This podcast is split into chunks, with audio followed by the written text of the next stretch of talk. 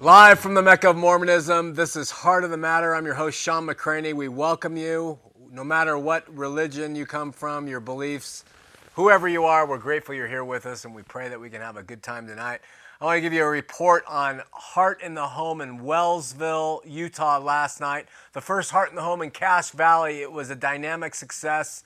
Uh, Lucy and C opened up their home. It was a wonderful experience. We had uh, people flowing in for the four hours. The uh, uh, Herald, Logan Herald came in and did an interview that's going to run an article on Thursday of this week about um, Born Again Mormon and our whole ministry. And I just want to thank them and everybody who was there. A shout out to everybody who attended. And if you want to also do a Heart in the Home, have us come out and sit and talk with your uh, Christian friends or L D S friends and neighbors, just go to our website, email us, and we'll set that up. People uh, frequently people ask us, how can we help the ministry? And let me give you a few suggestions for whatever it's worth. First, tell your friends and neighbors about the show. You can go to the website, go on Getting Involved, and click on the flyer. You can just print that thing up, photocopy it, cut it in half, and put it on your friends' doors. Tell them about the show, and that is what's opening people's eyes to uh, uh, the L D S Church relative to Mormon uh, biblical Christianity. You can pray for revival in Utah. Pray for v- our viewership. Pray for the ministry. Those prayers mean more than anything else. And you can ask your pastor if we can come out and speak at your church. We've done that before. We've done it in uh, Orem. We've done it at Um, Uh, the Rock. We've done it at many different churches, and it's a wonderful experience, and so we're open to do that. It doesn't cost you anything. Uh, pastor will, can take some time off, and we'll get up there and, and take and, and talk. The first printing of Born Again Mormon is almost gone. I mentioned that last week. Uh, the next edition is going to have, unfortunately, page numbers, larger print, look like a reputable book, but the first edition is going. If you want one of those, email us at w w w dot born again mormon dot com, and you can get that there. Uh, we hope you do. Remember Heart in the Park two thousand seven, oh seven oh seven oh seven, Sugarhouse Park, a little bit of Hank Williams, some Patsy Cline, some Johnny Cash, some great music, some great uh, speaking and great fellowship. Just, we know we're not going to tell you about it now, but just oh seven oh seven oh seven. Make sure you're in town and bring your L D S family and friends for a great time of fellowship. No pressure. Church Scouts, they went to a great church. It's Southeast Baptist Church at seventeen hundred East Fort Union Boulevard. That's seven thousand South. I think that's how you say it. And uh, it's Senior Pastor Mike Gray. And the Church Scouts were very impressed with a number of things. One, they said there was a brass band there that was really good. And then they said it's you can be very casual, or you can dress up in a suit and tie if you feel more comfortable in dressing up Uh, for the Lord when you go to worship Him, fine. You can do that there too. They have sign language for the deaf, uh, which is uh, added value. I know many other churches do that as well. So that's Southeast Baptist Church, our church recommendation for the week. Uh, Idaho viewers, the Nampa Civic Center, Sunday, February eleventh at seven p.m. They've rented that convention center out. We're going to be there. We uh, look forward to meeting all of you from Idaho, and let's have a word of prayer. Uh, dear Lord, we thank you, and we ask you to just step in and uh, have me say what you want me to say. Bless our viewers here and uh, behind the bless our, our people behind the cameras and our operators and everybody at home, and just help us to get to know you better. In Jesus' name, amen. Last week, I described Joseph Smith's father in some detail. I painted a picture of a man who would not embrace organized religion. He was a universalist at heart who believed everybody would be saved. Uh, he was waiting for the true church of Jesus Christ to be restored back to the earth, kind of a restorationist movement. And uh, the Smith family believed that it was going to come through the Smiths, especially Asael Smith, the grandfather of Joseph Smith the prophet. Uh, he had a bit of a battle with the alcohol for a while, it seemed, and a penchant for spending not a little time on things of magic and searching for treasure uh, out in the uh, woods, which a number of people did through magic stones and rods and visions. And uh, we also mentioned that he was a dreamer whose dreams even made themselves into the Book of Mormon, at least part of it, according to the chronology that Lucy gives us in her bio- uh, biography, uh, Lucy Mack Smith Biographical Sketches. Tonight we're going to look at another influence on the boy prophet. Even his mother, Lucy Mack, or Lucy Mack Smith, she became known after she married Joseph's father. Now, there's a lot more information on Lucy Mack Smith uh, than this father. I'm merely going to give you uh, a background on what I believe Uh, ha- helped her influence her son. You know, I understand that. That's why I emphasize that. It's what I think, after reading the things I've read, I'm not an expert, but what I think helped contribute to the makeup of this person that we know as the prophet Joseph Smith in the L D S Church. Um, of, over the course, course of the year, I will step back and I'll add other things about her life, where she is, if she, when she passes away, uh, different things like that. But now I'm just going to kind of give you some background. There are differences of opinions in the scholars and the historians when they write about Lucy Mack Smith, uh, whether her marriage was harmonious or not. Uh, Dan Vogel and Hill says that it wasn't harmonious, and Bushman, who is L D S, in fact, a friend of mine reminded me today that um, he's not only just L D S, he's a patriarch and, and out of Columbia, uh, I think is a professor emeritus, and he says that their, their marriage was uh, harmonious. So you're going to have different views on that. But all three of the biographer, biographers agree that they um, had friction in their marriage over religion. And that's really the important thing to consider when you're looking at the parental makeup, the marriage of Joseph Smith's family, and I'll explain that as we go along. Like many of you, and like Joseph Smith Junior, I know from firsthand experience what it's like to grow up in a home where you have a religiously dedicated mother and you have a father who is a little bit more religiously liberal. And there's a certain dynamic that occurs in a person as they're growing up when their father is uh, liberal in church and when the mother is much more strict. And you can imagine the dynamic. The mom wants to go to church on Sunday. She's got to get all the kids ready. She's dragging them to church and the father's out, you know, putzing around in the garage or going fishing or something. That dynamic creates a certain makeup in a child. And I, and I think that that is what happened with Joseph Smith. The point is to get you to try to imagine how that relationship would affect a person. And then try to look, and I know it's conjecture, but to try to look and apply what you know and what you learn to the makeup of the prophet Joseph Smith, and then to apply those to possibly why he did some of the things he did, said some of the things he said, et cetera. From the beginning, life was very hard on Lucy Mack. In writing about her existence, she spoke primarily about illness and death. Bushman writes that Lucy measured her early years, quote, early years, not by happy friendships and childish adventures, but by deaths and illnesses. So she had a very difficult young life. This took a toll on her emotional health. At age of nineteen, she wrote, I quote, I was pensive and melancholy, and often in my reflections, I thought life was not worth possessing. So uh, some of you in the audience may have had or have suicidal Uh, ideations, may think of that. Lucy Mack Smith had those as well at a point in time in her life. I don't mean to infer that Lucy was without God. She came from a family that was devout in their uh, religious devotions. Her eldest brother, Jason, became a preacher when he was twenty-one years old after he sought spiritual gifts outside of the official church. He was kind of a, a nomad, kind of a wanderer when it came to religion. He, outside of the whole context of a proper Christian church, he became a preacher. And in fact, he established a religious commune in Canada. This was Joseph Smith's uh, mother's brother. All right. Lucy was accustomed to religious differences in her home as her own mother and father uh, seemed to bear the same faith traits that she and her husband Joseph Senior possessed. So Lucy grew up in a home where her mother was very devout and her father was not. And then she married into a home where she was more devout toward organized religion and God, and her husband was not. Lucy's mother, Lydia, who was a Calvinist, was raised in a deacon's house, joins the, joined the Congregational Church at thirty years of age, and then married uh, married husband Solomon, who at that time spent his day in, days in failed searches for wealth. All right? Like the Smith family, Lucy would someday join through marriage, where Lucy would someday join through marriage. Solomon Mack, her father, was a um, universalist. Until he came to understand who Jesus was, he believed that everybody would be saved. And again, I think that plays into the overall theme of Mormonism, where everybody essentially is going to be saved, being that the, the free gift is resurrection through Jesus Christ's atonement. Lucy attributes all the religious piety within her to her mother, however, who at a minimum ensured that her family had daily prayer twice in their home. Lucy's similar dedication to religious practices would greatly influence her own brood later on, including Joseph Smith. At nineteen, and possibly in response to the dis- to the depression that she was in, Lucy said in her biographical sketches, I quote, "In the midst of anxiety of my mind, I determined to obtain that which I had heard spoken of from the pulpit, a change of heart."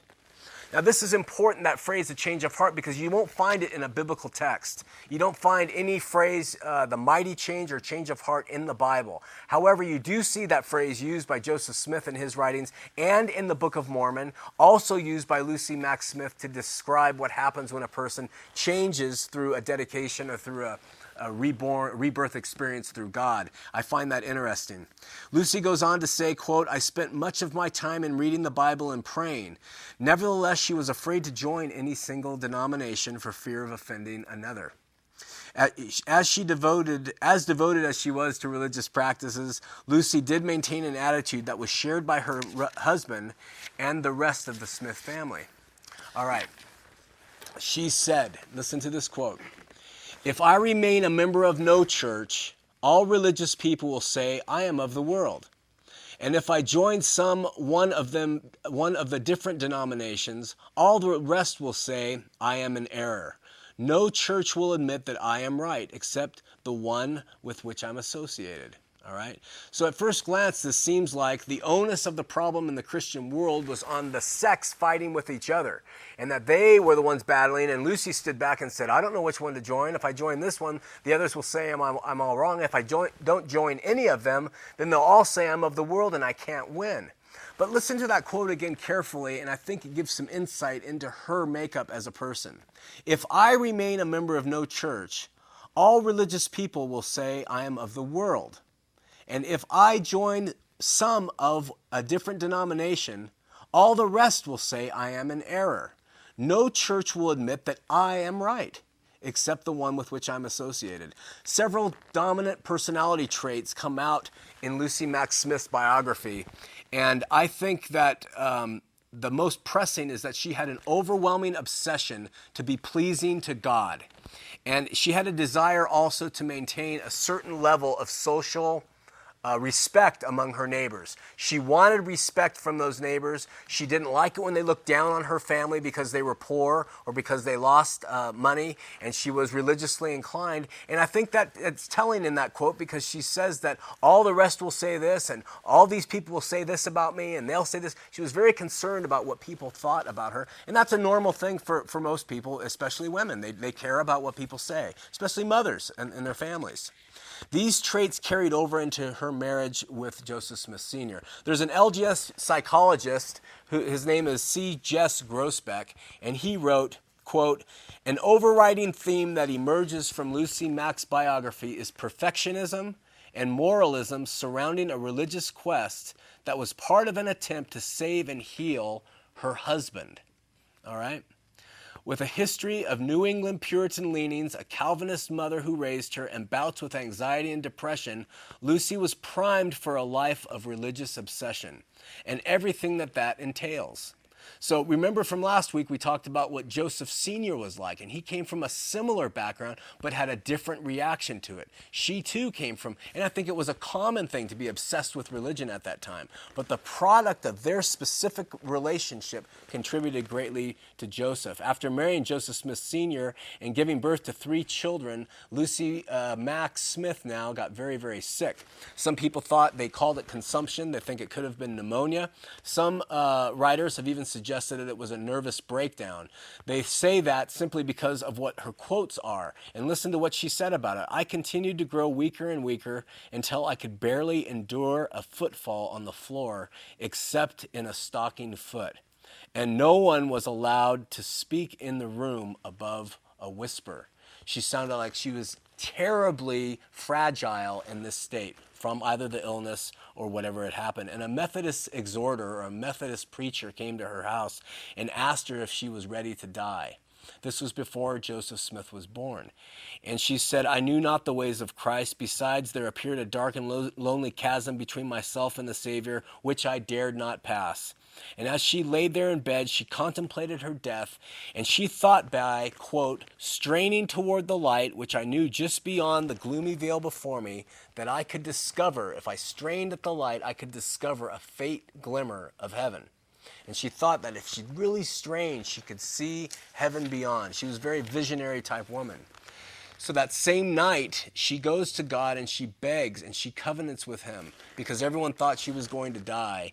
And she says, quote, if he would let me live, I would endeavor to get that religion that would enable me to serve him right, whether that would enable me to serve him right, whether it was in the Bible or whether it might be found, even if it was obtained by heaven, by prayer and faith. So what she said there is, I prayed to God and said, if you let me live, I will spend my life finding that true religion. Whether it's in this Bible or not, I will find that if you let me live.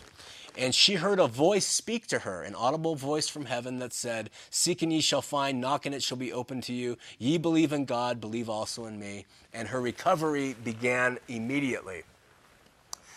In this recitation of Lucy's own words, we learn that Joseph Smith's mother was unsure of her salvation even as she laid at death's door, even though she had had plenty of religious ex- experience and training as a young girl.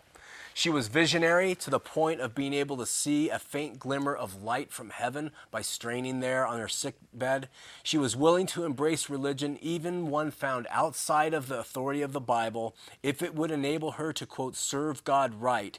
And she spent her entire life looking, or not entire life, but she spent most of her life looking for that religion. And she received an audible communication from God. All right? This is the mother of Joseph Smith.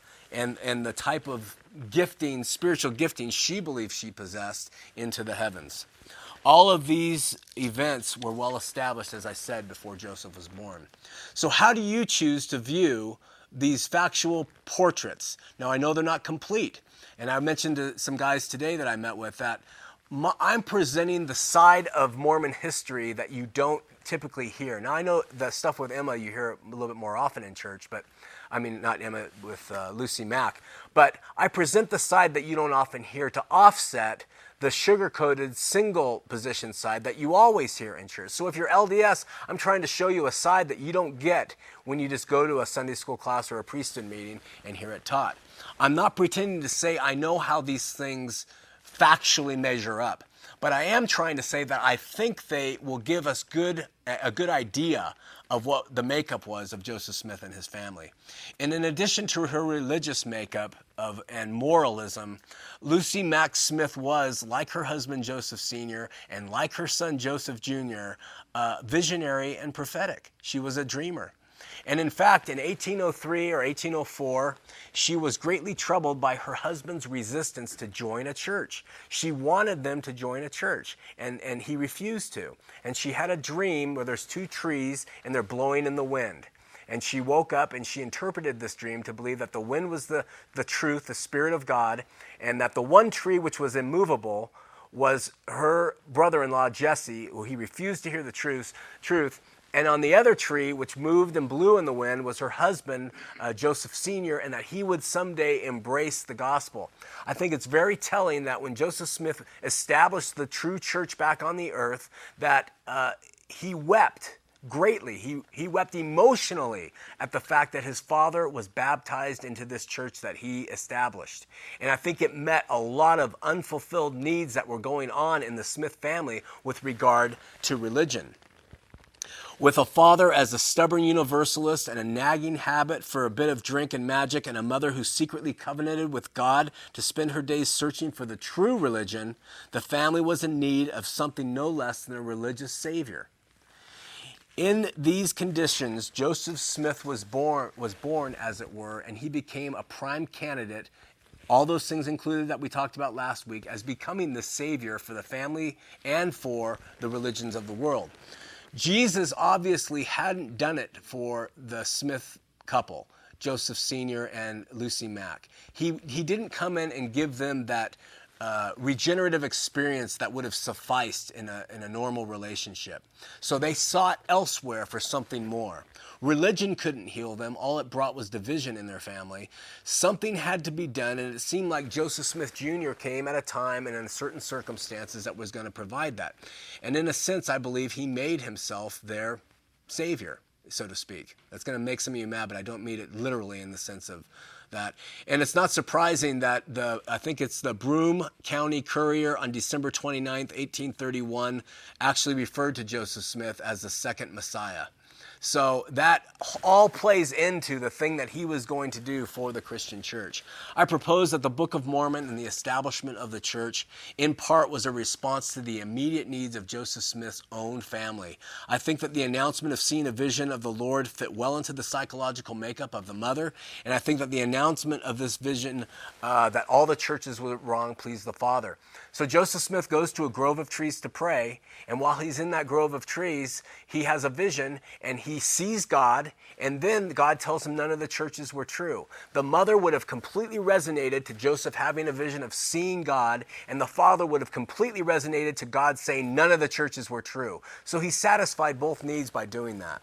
I think that the announcement of uh, buried gold plates gave the family future hope. It gave them something to look for. It fit right in the paradigm of the father going out and searching for gold himself. It... Uh, um, And indeed, uh, Lucy Mack Smith's prayer of getting that religion, whether it is in the Bible or outside of it, would be fulfilled. I want you to also know that Lucy, uh, when she um, she went to a grove of trees to pray, and that's mentioned in her uh, autobiography that she went to this grove of trees, and it's fitting that the first vision also occurred in a grove of trees, and there's a number of similarities on that that I won't go into.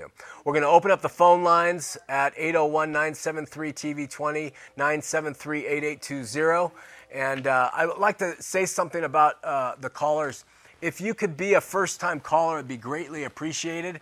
If you've called before and talked on the phone, then please hold back your comments. But if you're a first-time caller, uh, we'd love to hear from you, unless you have something that is just so pressing.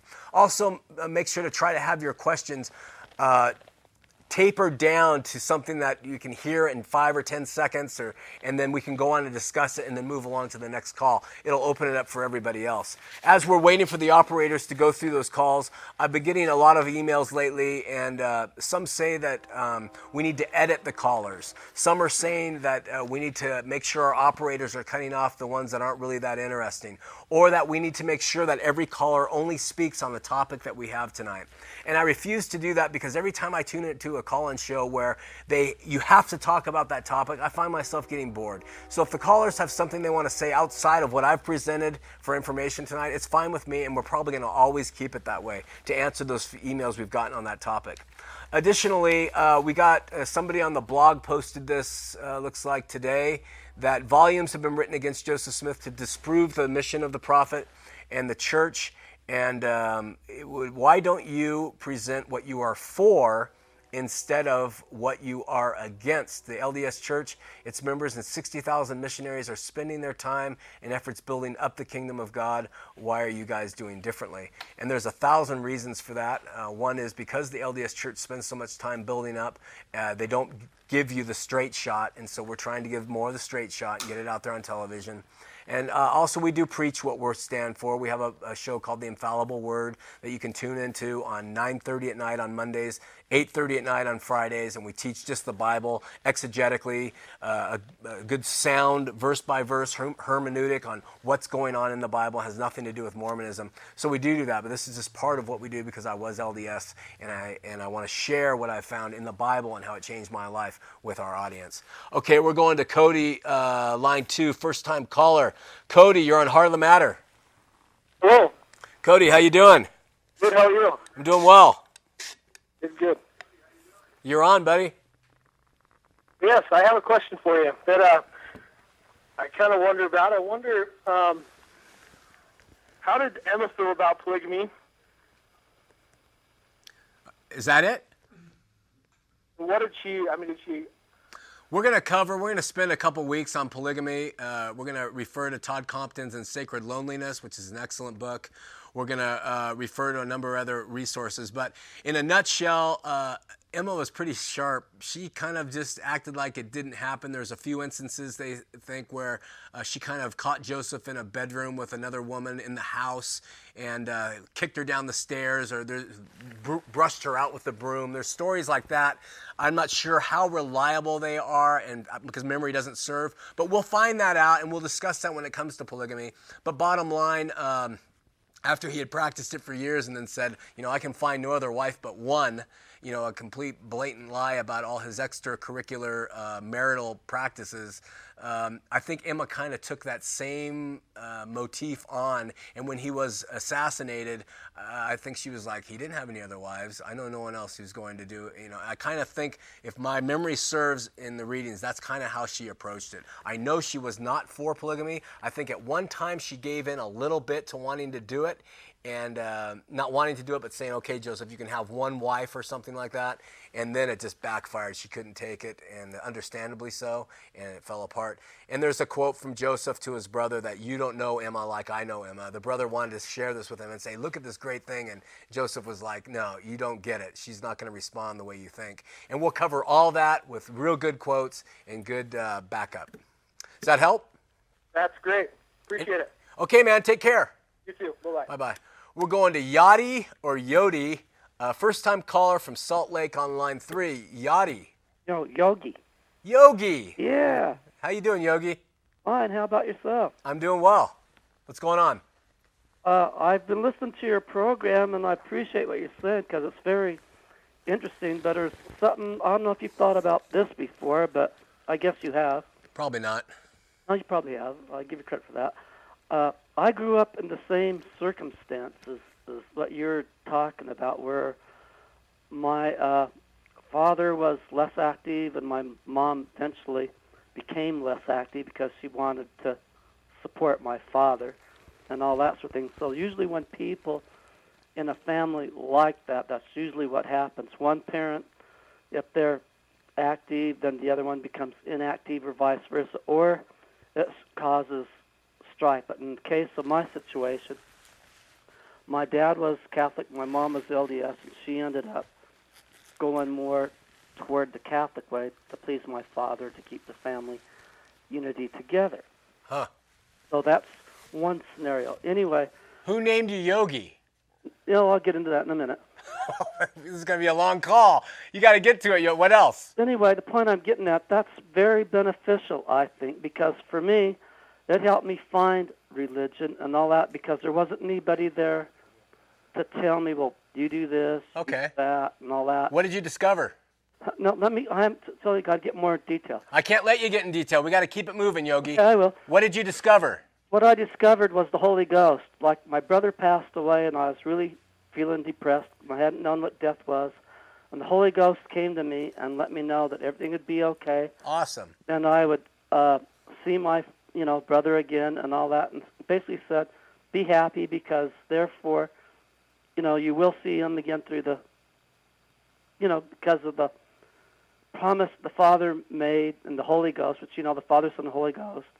Anyway, the Holy Ghost came and let me know. That's awesome, Yogi. But, uh, We're going to keep it moving. We appreciate your uh, insights and talk, and we'll keep it going. Thanks so much. Huh? Bye-bye. All right, we're going to uh, Bernie on line four. Bernie, first-time caller from Salt Lake. You're on Heart of the Matter. Uh, hi, Sean. I appreciate you taking my call. My question is, is uh, uh, I've always been confused with the fact that they that the L D S people claim that the uh, Indian people are the lost tribe, when yet I've run across a program that, that picked up my attention that D N A-wise, that's not factual. Uh, do you find that the same? Yeah, I find it the same. Uh, the D N A, they have a lot of different answers and possible conclusions, and uh, uh, it's not a settled deal, but uh, it certainly seems like D N A is uh, pro- another proof that uh, Mormonism, at least the Book of Mormon, was fictitious. It's really fun to go back in old, uh, not even that old, nineteen fifties, sixties library materials and look at the things they would present to the kids in primary about the golden plate, you know, and they'd yeah. show the American Indians and everything was all about the whole thing. And now that the D N A stuff's coming out, I think they're backtracking. I like to see what the new pictures show. Yeah, Somebody in China or something, Mongolia. I know from genetics that uh, The Mongolian bruise, what they call it, is something that happens with children that are Asiatic. And uh, uh, I have, even my children have showed the Mongolian bruise, knowing that we have that ancestry in our family as well. Would you but, say the uh, Mongolian what? It's called a Mongolian bruise. Bruise? It's a little bruise that they get on their, but, the back of their, their uh, buttocks when they're born. Wow. And children that are Mongolian have that. Wow, you just taught me something great. I never knew that. Well, I, I appreciate that. You've taught me a lot. I appreciate Do all Mongolian and, and, uh, I ask the Lord to bless you. Say, hey, do all Mongolian children have a bruise on their butt when they're born? And that was a lot of bees. Yeah. Do they? Okay. I guess you can't hear me. All right, thanks so much, brother. Thank you so much. Same to you. Bye-bye. God bless. If anyone knows that, just mention that. That's really interesting. I love stuff like that. Okay, let's go to David, uh, first-time caller on line two from South Jordan. David, you're on Heart of the Matter. David? You got to turn your television off, brother. Okay. Hi, Sean. Hi. How you doing? I'm doing well. How are you? Oh, fantastic. Hey, a special shout-out to you there, sir. Thank you. Reverse hey. shout-out. Okay. Hey, I just got a quick qu- a comment and then a question. Okay. So the Word talks about do not add or take away, and that, you know, I'm just kind of summarizing, and that do not add or take away, and that um, uh, that the Word, if it is not of His Word, that is a form of witchcraft, right? Somewhere throughout, that's that's sort of a summary, right? Okay, yeah. Okay, so my question is, sorry I had to run upstairs and get away from the T V. Um, the question is, uh, is, you know, it's just a question of, uh, you know, not driven to any direction, just more, I just want to know is, do you think is Mormonism, is it a form of witchcraft and a cult? I mean, I just don't understand if, what do you think? Or I know you know, but what? Yeah, what I think is I don't believe it's uh, a form of witchcraft. I think that it, it just depends on how you answer. If there there are things that are of God and there's things that are not. Things that are of God are His, and things that are not are of this world and of a different force. You could look at it in that way, and in that sense, I would say it is of a different force. But I would also say that there are many things that are of those forces, and I don't think that it necessarily taps into, uh, you know, Wicca or any uh, uh, sorcery directly. And I, I don't think all those, um, you know, Ed Decker type of uh, illusions that, hey, man, you know, in the temple they're wearing pointed hats with stars on them and wands. And I just don't, all this stuff, I just don't see it. And the day-to-day people that I meet who are L D S, I just don't see them involved in that kind of thing, and I, and I don't think it's there. But it does have a lot of uh, origins, a lot of part of its origins come from some of that type of stuff, and so you might draw, you know, similarities there. But as far as this blanket there of uh, witchcraft, no. No. Right. Well, you know, I really appreciate your show. I started watching it about a month ago, and I try to rush home. I get home close to eight just to catch it. So I just want you to know that your show is really fantastic. It catches my attention. I think you're driving down the path of where is it's just a good move, and I really appreciate your show, and we'll continue to watch. Thanks so much, brother. Thank you, sir. Take care. Bye-bye. Bye-bye. Hey, I want to say something about witchcraft really quick. It just came to my mind. Did you know that the word uh, for sorcery in the uh, in the scriptures is in the Greek is pharmakeia, and uh, that the uh, and we get the word pharmacy from that.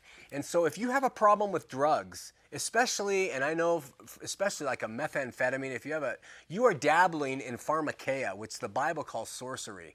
And those drugs have a, have an ability to bring things into your life that are not of God. And it's just a side issue here, but I, for some reason, I feel it's important to tell you that you can't dabble in that stuff, even if that you can, even if you can kind of um, rationalize doing it, or you're depressed, or you're feeling something, you need to take some kind of thing to soothe yourself. Understand you're dabbling in an area that is very destructive. And I lost an older brother to pharmakeia, and I know what it does to people's lives. We get the emails and stuff all the time. So as enticing as it is, and how it, it does not affect your salvation if you know the Lord, uh, it will destroy your life. And you You take your life and you put it under the power of something that's dark when you do it. And the scriptures in the Greek are evident of that. So be careful. All right, we're going to Michael, first, uh, second time caller on line one. Michael, you're on Heart of the Matter. Turn off your T V. Just turn it down so you can still see me, but I'm just kidding. Hello, Sean? Hey. You're, you're on, Michael. Okay, listen, I called you last week. I'm from Boston, the one with the crazy accent. All right, you're back. Right. Hey, listen, I, I want to make this uh, real quick. I, I he was talking about uh, Joseph Smith, and he went into the grove, and he saw God, you know, and I guess they say that he saw uh, God the Father and God the Son. Is that right?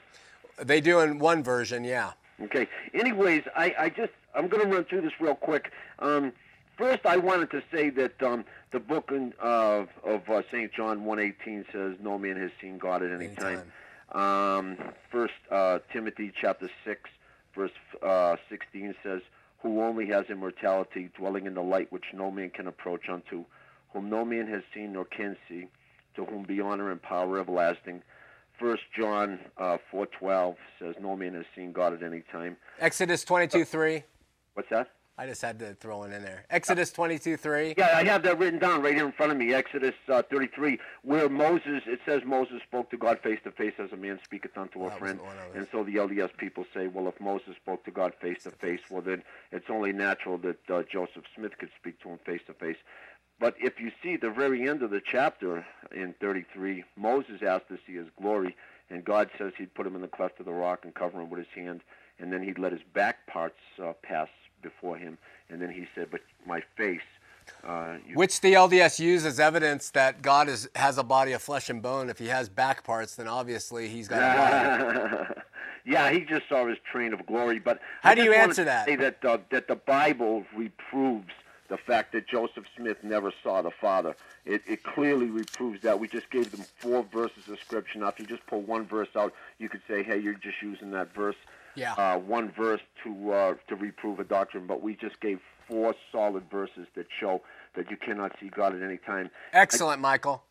Hey, hey, Michael, uh, tune in. We're going to get to maybe next week, but probably the following on the first vision, and we're going to go through what he actually says he saw over through the different versions, and it's not as clear-cut as the, the as they teach in the L D S Church. Okay, but I just want to say one thing real real quickly. Um, you know, the whole matter, the whole matter of, of Mormonism, the whole matter that makes it almost, um, it, it almost makes it um, just a waste of time to even talk to anybody about doctrine if you do not acknowledge that the Bible is the final authority. Then there's really no point in talking to anybody. The whole matter boils down to the fact that uh, God's Word was written in a span of sixteen hundred years by roughly forty authors in like four different continents, and all of these books are in perfect harmony. There's like three hundred thirty-three specific detailed prophecies concerning Jesus, where he was born, how many pieces of silver he would be betrayed for, how Michael. he was uh, crucified, everything. All of these specific detailed prophecies. Michael, yeah. You are on fire, man. You need to have a television show. You need to get out there on the street. I got to keep it moving, though, brother. All the time and, and share this. I go on the street all the time and share keep this. Keep doing it, brother. Okay. All right, thanks. All right, thanks. Bye-bye. That was great. He's just, uh, all the time, they're going to go and get him. And, oh, my gosh. Hey, listen, I want to tell you something. Um, when the Bible says no man has seen God at any time, John one eighteen, and then Exodus says you, you're not going to see God, and, and John, First John says no one's going to see God, but Jesus represents God. You have to take that seriously. And if there's other parts of the Bible where the Jews are using uh, anthropomorphic, anthropomorphical terms to, destru- to describe God, that doesn't mean that God has these body parts and things and that man has seen God. It's just their way, it's a literary device to help people explain what they're feeling and thinking when they're writing these revelations. You can't take those things and say they supersede over no man has seen God at any time. And the L D S will do that at times when they're trying to prove Joseph Smith's first vision. Okay, uh, Charles, first-time caller on line two. Charles, you're on Heart of the Matter. Hi, um, Sean. I'd like some clar- I'd like some clarification on the eighty-ninth section, um, where uh, if God had given the eighty-ninth section not by commandment, how it evolved into to being a a commandment, um, and how come God's word was changed? Yeah, if God was the final authority on that. Shouldn't that have stayed the way it was? You'd think. We're going to talk about the eighty-ninth section of the Doctrine and Covenants. I want the audience to know that is what they call the Word of Wisdom. And what this caller, Charles, is referring to is that at the beginning of the, of the Revelation, Joseph said, it's not by way of commandment, it's by way of good advice. I'm paraphrasing here. It's just good advice for you, and that you shouldn't uh, take uh, tobacco, and you shouldn't drink hard drinks, and uh, all these different things. And he's asking, well, what's happened to that? You know, at first it started off, it's, it's not a commandment, and now you can't go into an L D S temple if you don't obey it, and what happened. And we're going to look at the history of that and how the uh, Word of Wisdom evolved, how many of the early fathers drank and smoked, and how how just the L D S church, if it will help you at all, is they evolve by virtue of need. You know, and as things start happening and they see a need for it, their doctrine is going to take a shift. And it's not going to stand on concrete. It's not going to be set in concrete. It's going to shift a little bit and focus a little different way. And by that, by doing that, they've survived. You know, they haven't fallen off. They've been able to survive. They mutate, just like any great science fiction creature mutates with its environment and is able to kind of become what's around it. Now, when polygamy was, uh, uh, when the manifesto in eighteen ninety first came out, I believe that uh, the Word of Wisdom began to take stronger effect. And I think that happened because polygamy kept Mormonism separate from the world. Well, when polygamy was done away with, and in practice nineteen ten or so, then what happened was they had to be separate in another way. And what would that be? We don't drink coffee, we don't d- drink tea, we don't drink um, tobacco, or uh, we don't smoke uh, hard alcohol. I mean, all those things are part of the Word of Wisdom. And then you look at the, the that Diet Coke thing. That's a whole cultural thing that go, ties back to a statement by Brigham Young, not to take uh, uh, things that excite your body, but just to take more rest and feel better for the day. And they took that and they include it now almost tacitly in the Book of Mormon as being part of it. You know, so there's a lot of this Um, molding that goes on, and um, we'll talk about that more as we get into Doctrine and Covenants section eighty-nine. Plus, they talk about the food, the dietary laws in the Doctrine and Covenants eighty-nine, about eating meat sparingly, and the kind of grains and fruits and vegetables you should be eating. And you know, go to any any uh, In-N-Out Burger or Wendy's, and you got Mormon City not obeying the Word of Wisdom. So you got that whole side to look at too. Hey, I appreciate you giving me your time. Thanks so much. Thanks for your call, Charles. Take care. All right. Bye-bye. Bye-bye. We're going to Karen, first-time caller in Ogden. Karen, you're on Heart of the Matter. Hi. Hi. This is my first time watching and calling. Wow. Hey, are you familiar with the Adam-God doctrine? Yeah, I no, am. No, you're not? I am, yes. So uh, my question is, how come the modern-day L D S is not familiar with it?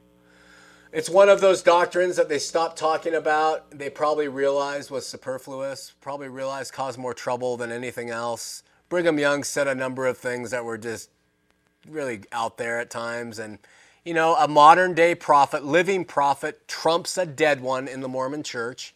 And they can go back and say, in fact, I want to tell you something that's a quote. Chuck Smith of Calvary Chapel sat down in a meeting and he met with um, one of the L D S apostles, and Chuck Smith opened up the Adam-God doctrine, and he read part of it to uh, the apostle who was uh, Jeffrey Holland, and he asked him point blank, do the Latter-day Saints believe in this doctrine? And Jeffrey Holland said, no.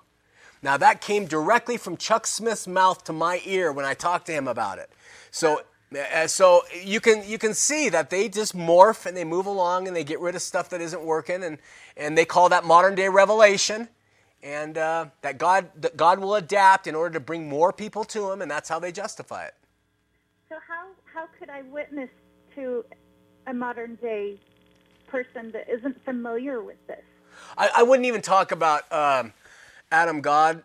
Doctrines. I, I, you know, I know we talk about this kind of stuff on our show, but in my personal life, when I meet Latter-day Saints, you know, I love them to death. And uh, I just, I don't talk about these things unless they really want to get into a dialogue with it. I talk about Jesus. I talk about how they can be spiritually reborn and how He steps into their life and takes over and changes them. literally changes them and their heart and their life.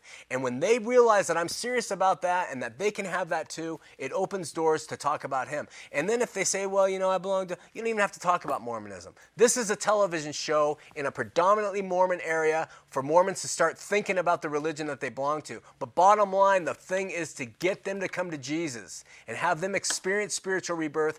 And frankly, if they stay Mormon for a period of time or whatever after that, we don't care. Get them to know the Lord, and that should be your mission as somebody who's reaching out to him. Great. Does that help? Yes, thank you very much. All right, Karen, take care. Bye-bye. God bless. Bye-bye. We're going to Jeremy, first-time caller from Draper. Jeremy. Yeah. You're on Heart of the Matter. Well, thank you. I um, I just wanted to encourage you. I'm a born-again Christian. Awesome. We've moved out here Um, about two years ago, and I've worked at a couple of different places, and one of the guys that I've worked with was challenged in his uh, belief system as a L D S uh, uh, uh, member, and him and his wife have watched your show and really been touched, and I wanted to thank you for all the hard work that you do put into the program and that awesome. You do put into your, your walk with God to lead you in this program, and I just wanted to say uh, I thank you, and, and to all the L D S people that may be listening right now, that as a, a born-again Christian, we love you and, and we care for you and we care about what God is doing in your life and what God is trying to do in your life. And, and I just wanted to call and say thanks. Oh, thanks so much, Jeremy. That's very kind of you. Thank you so much. God bless you. Keep the good work. God bless you, too. All right, bye-bye.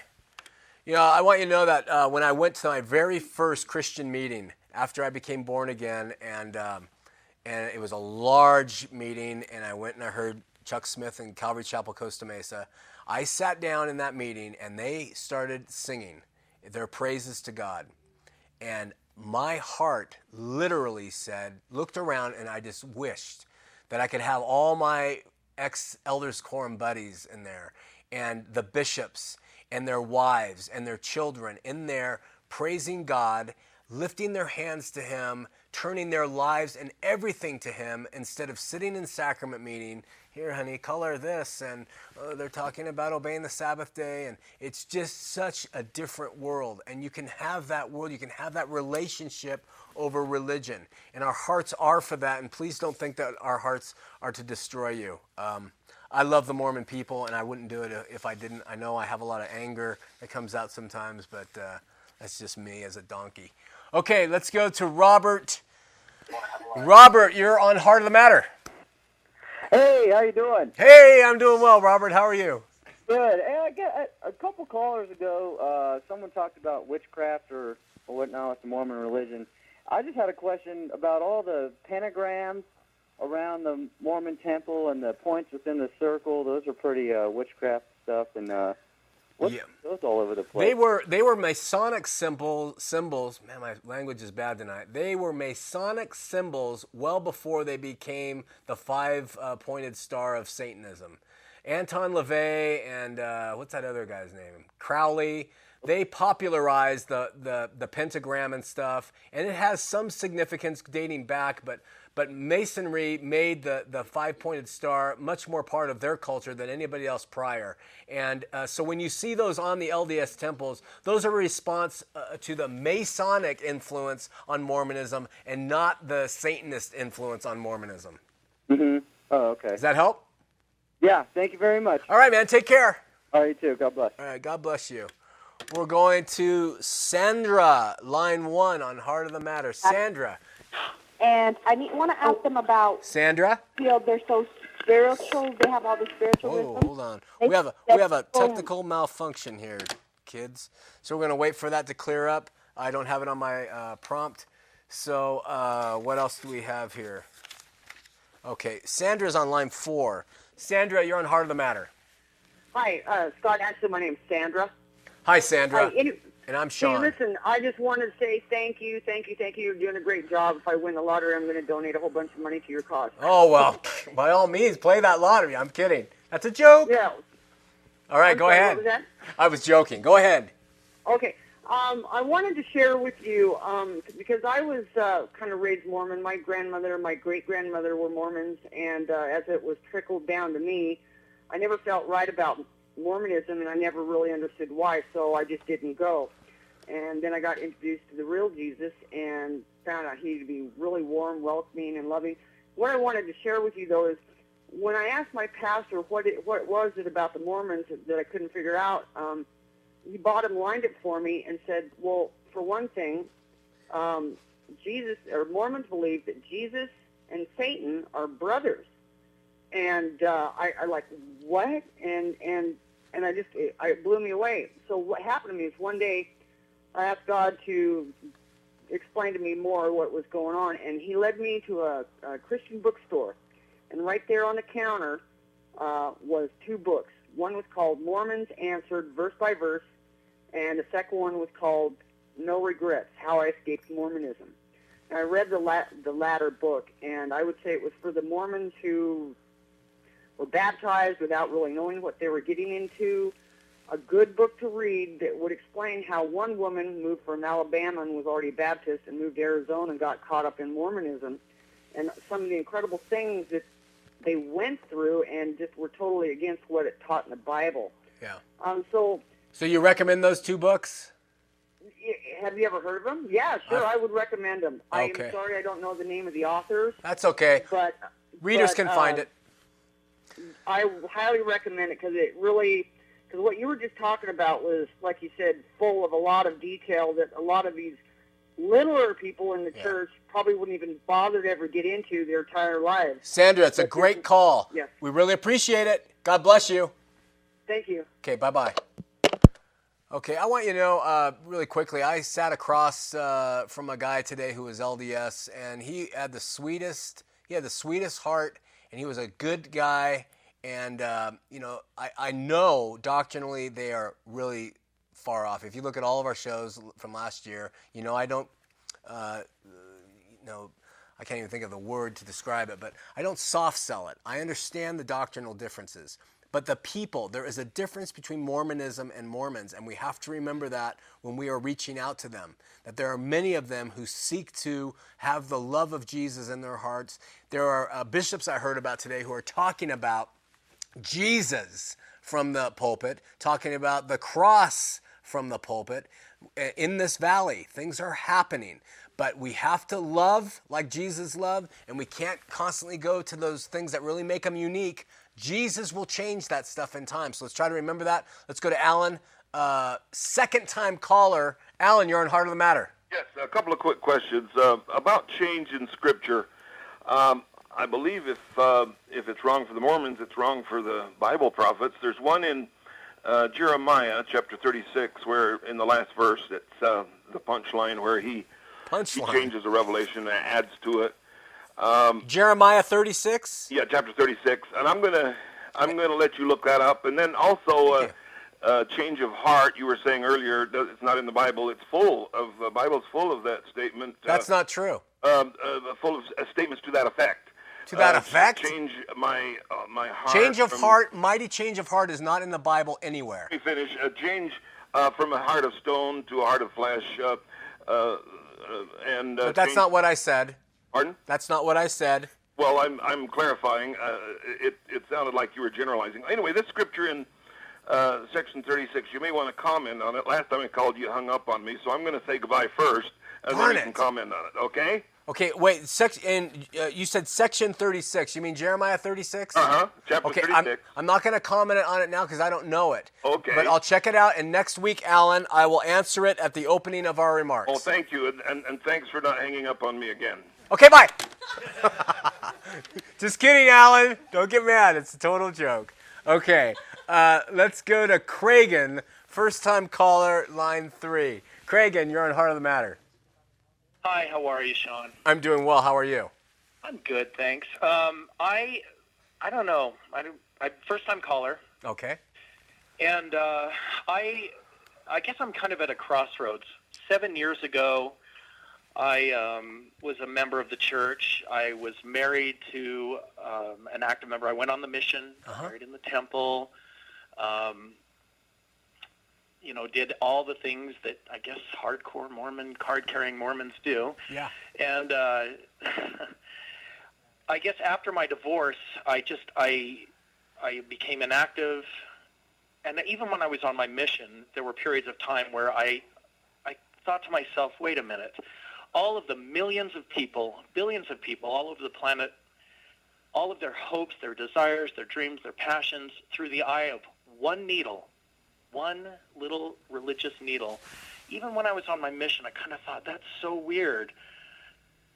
And I guess, you know, now you're away from the church. I'm away from the church. I've gone back, except my kids still go with their mom, and that's great. So I have reasons to go every once in a while. And I guess I miss certain cultural aspects of it, but sure. Just trying to get down, I guess, to my point here, and I'm sorry to drag it out.